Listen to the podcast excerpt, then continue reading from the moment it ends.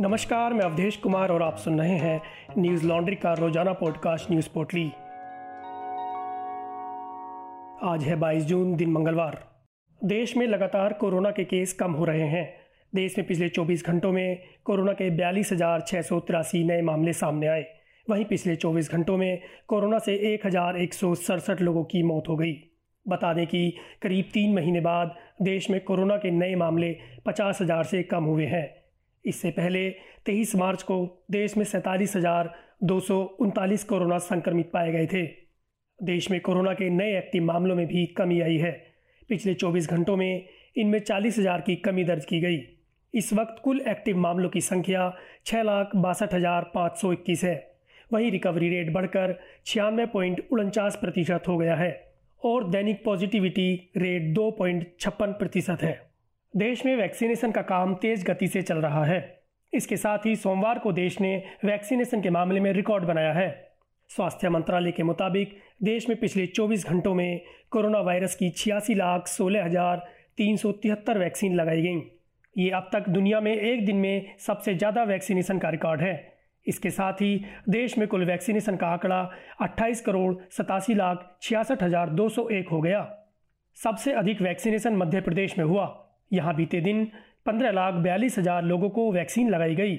वहीं कर्नाटक में दस लाख और उत्तर प्रदेश में छह लाख वैक्सीन की डोज पिछले चौबीस घंटों में लगाई गई। कोरोना वायरस महामारी को लेकर कांग्रेस के पूर्व अध्यक्ष राहुल गांधी ने श्वेत पत्र जारी किया। इस श्वेत पत्र में उन्होंने कोरोना को लेकर सरकार को सुझाव दिए। राहुल गांधी ने वर्चुअली प्रेस कॉन्फ्रेंस करके कहा कि कोविड 19 पर इस श्वेत पत्र का उद्देश्य सरकार पर उंगली उठाना नहीं है। बल्कि देश को संक्रमण की तीसरी लहर के लिए तैयार करने में मदद करना है। पूरा देश जानता है कि तीसरी लहर आएगी। इस दौरान राहुल गांधी ने केंद्र की मोदी सरकार पर भी हमला बोला। राहुल ने प्रेस कॉन्फ्रेंस में कहा कोट तीसरी लहर को लेकर सरकार को पूरी तैयारी करनी होगी। देश जानता है कि दूसरी लहर से पहले हमारे वैज्ञानिकों और डॉक्टर्स ने दूसरी लहर की बात की थी। उस समय जो कार्य सरकार को करने थे, जो व्यवहार होना चाहिए था वह नहीं हो रहा। और पूरे देश को दूसरी लहर का असर सहना पड़ा। आज हम फिर से वहीं खड़े हैं। जो काम और जिन आवश्यकताओं की पूर्ति दूसरी लहर में नहीं की गई, वो सभी काम तीसरी लहर में बिल्कुल किए जाने चाहिए। चाहे वह हॉस्पिटल बेड्स की आवश्यकता हो, इंफ्रास्ट्रक्चर, ऑक्सीजन, दवाइयों की आवश्यकता हो। अनकोट।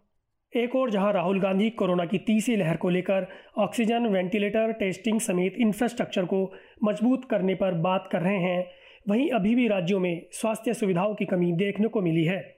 न्यूज़ लॉन्ड्री ने उत्तर प्रदेश, महाराष्ट्र, कर्नाटक और राजस्थान में अपनी ग्राउंड रिपोर्टिंग में पाया कि ज़मीन पर सरकार के तमाम दावों के बावजूद सुविधाओं की कमी है।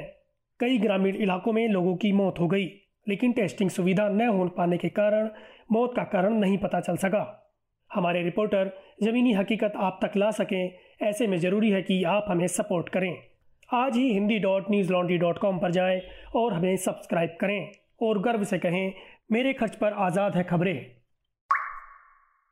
जम्मू कश्मीर में आज गुप्कार गठबंधन के नेताओं के बीच बैठक हुई। इस बैठक में दिल्ली में 24 जून को मोदी की अध्यक्षता में होने वाली सर्वदलीय बैठक की रणनीति तैयार की गई। बैठक की अध्यक्षता पूर्व मुख्यमंत्री फारूक अब्दुल्ला ने की। बैठक में फारूक अब्दुल्ला सहित पीडीपी की मुखिया महबूबा मुफ्ती पीएजीडी के सदस्य मुजफ्फर शाह मौजूद थे। बैठक के बाद फारूक अब्दुल्ला ने कहा, कोर्ट, सर्वदलीय बैठक में नेशनल कॉन्फ्रेंस पीडीपी समेत वह सभी दल शामिल होंगे जिन्हें न्योता मिला है। हमें कोई एजेंडा नहीं दिया गया है। इसलिए प्रधानमंत्री और गृह मंत्री के सामने हम अपना पक्ष रखेंगे। अनकोट। पीडीपी की मुखिया महबूबा मुफ्ती ने कहा कोट हमसे जो छीन लिया गया है, हम उसके बारे में बात करेंगे। अनकोट। महबूबा का इशारा अनुच्छेद 370 की तरफ़ था। इसके साथ वहीद पारा का नाम लिए बगैर उन्होंने कहा कि राजनीतिक बंदियों को रिहा किया जाना चाहिए। वह कैदियों की रिहाई पर ज़ोर देंगी। बैठक में पहुँचे पीएजीडी सदस्य मुजफ्फर शाह ने कहा, कोर्ट, हम पीएम की ओर से बुलाई गई बैठक और उसके एजेंडे पर फैसला करेंगे। हम अनुच्छेद 370 और 35 ए के बारे में भी बात करेंगे। अब्दुल्ला पीएम मोदी की बैठक के लिए आमंत्रित चौदह नेताओं में शामिल हैं। अनकोट। आपको बता दें कि 2019 में फारूक अब्दुल्ला के गुप्कार स्थित आवास पर एक सर्वदलीय बैठक हुई थी। इस बैठक में जम्मू कश्मीर की बड़ी पार्टियों ने एक समझौता किया था, जिस समझौते को गुपकर समझौता कहा जाता है। गुपकर में नेशनल कॉन्फ्रेंस, पीडीपी, कांग्रेस समेत तीन और दल शामिल हैं। सुप्रीम कोर्ट ने आज तमिलनाडु में होने वाले निकाय चुनाव टालने की मांग को ठुकरा दिया। तमिलनाडु चुनाव आयोग ने कोरोना के मद्देनज़र तमिलनाडु स्थानीय चुनाव को टालने की मांग की थी। सुप्रीम कोर्ट ने तमिलनाडु के राज्य चुनाव आयोग को स्थानीय निकाय चुनाव 15 सितंबर तक पूरा करने का निर्देश दिया है। जस्टिस हेमंत गुप्ता और जस्टिस अनिरुद्ध बोस की अवकाशकालीन पीठ ने कहा, कोर्ट, यह बेहतर होगा कि कोरोना की तीसरी लहर आने से पहले चुनाव संपन्न हो जाएँ। पीठ ने कहा कि कोविड को हर चीज़ के लिए बहाना नहीं बनाया जा सकता। हम समझते हैं कि जब तक राजनीतिक दल तैयार नहीं होंगे, वे चुनाव नहीं चाहेंगे। अनकोट। राज्य चुनाव आयोग की ओर से पेश वरिष्ठ वकील पी एस नरसिम्हा ने कहा कि देश में कोरोना के सबसे ज़्यादा मामले तमिलनाडु में आ रहे हैं। इसके साथ ही नौ नए जिलों में परिसीमन की प्रक्रिया भी अभी पूरी करनी है। दूसरे राज्यों से ईवीएम भी लाई जानी है।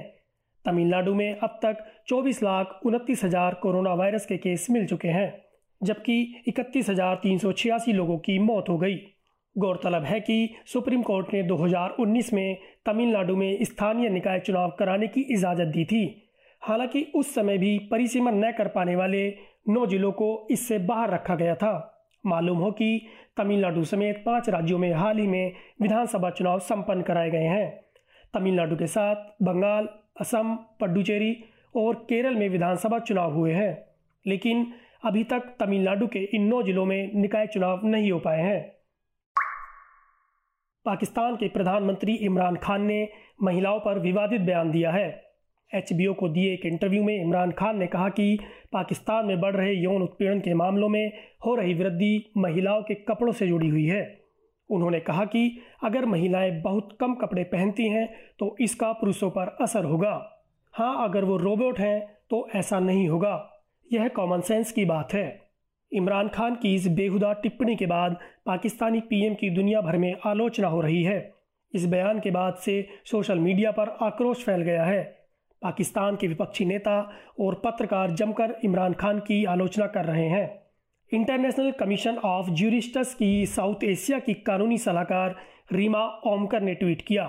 प्रधानमंत्री इमरान खान का पाकिस्तान में यौन हिंसा के कारणों पर आया बयान बेहद निराशाजनक है। जिसमें एक बार फिर उन्होंने पीड़ित को ही दोषी ठहराया है। यह साफ़ रूप से घटिया है। हालाँकि डिजिटल मीडिया पर पीएम के focal person doctor Arslan Khalid ने कहा कि उनके बयान को संदर्भ से बाहर ले जाकर देखा जा रहा है और ट्वीट किए जा रहे हैं। डॉक्टर अरसलान खालिद ने ट्वीट कर कहा कि खान की आधी बात को काटकर संदर्भ से बाहर ले जाकर ट्वीट किए जा रहे हैं। हम किस तरह से समाज में रहते हैं और उन्होंने समाज में यौन शिक्षा निराशा के बारे में बात की है। आज बस इतना ही। आपका दिन शुभ हो। कोरोना प्रोटोकॉल का ध्यान रखें। नमस्कार।